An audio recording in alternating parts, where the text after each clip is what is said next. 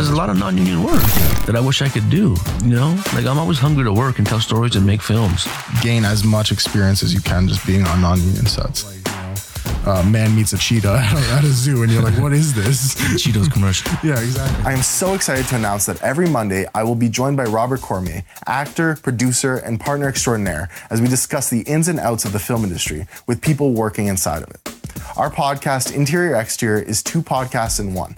Alternating every week, Interiors will be interviews with people working within the industry, their knowledge and experience on a variety of topics within their specific field. Even Cake Writer, when I watch it now, I'm like, Jesus Christ, I could have done this better, I could have done that better. Even a film I did last week, I'd be like, I watched it and be like, oh, maybe I shouldn't have such a big lunch that day. Exteriors, on the other hand, will be taking a step back and talking about film from an outside perspective. What films are coming out? How is the industry changing? Basically, what it's like working as a small fish in a big pond.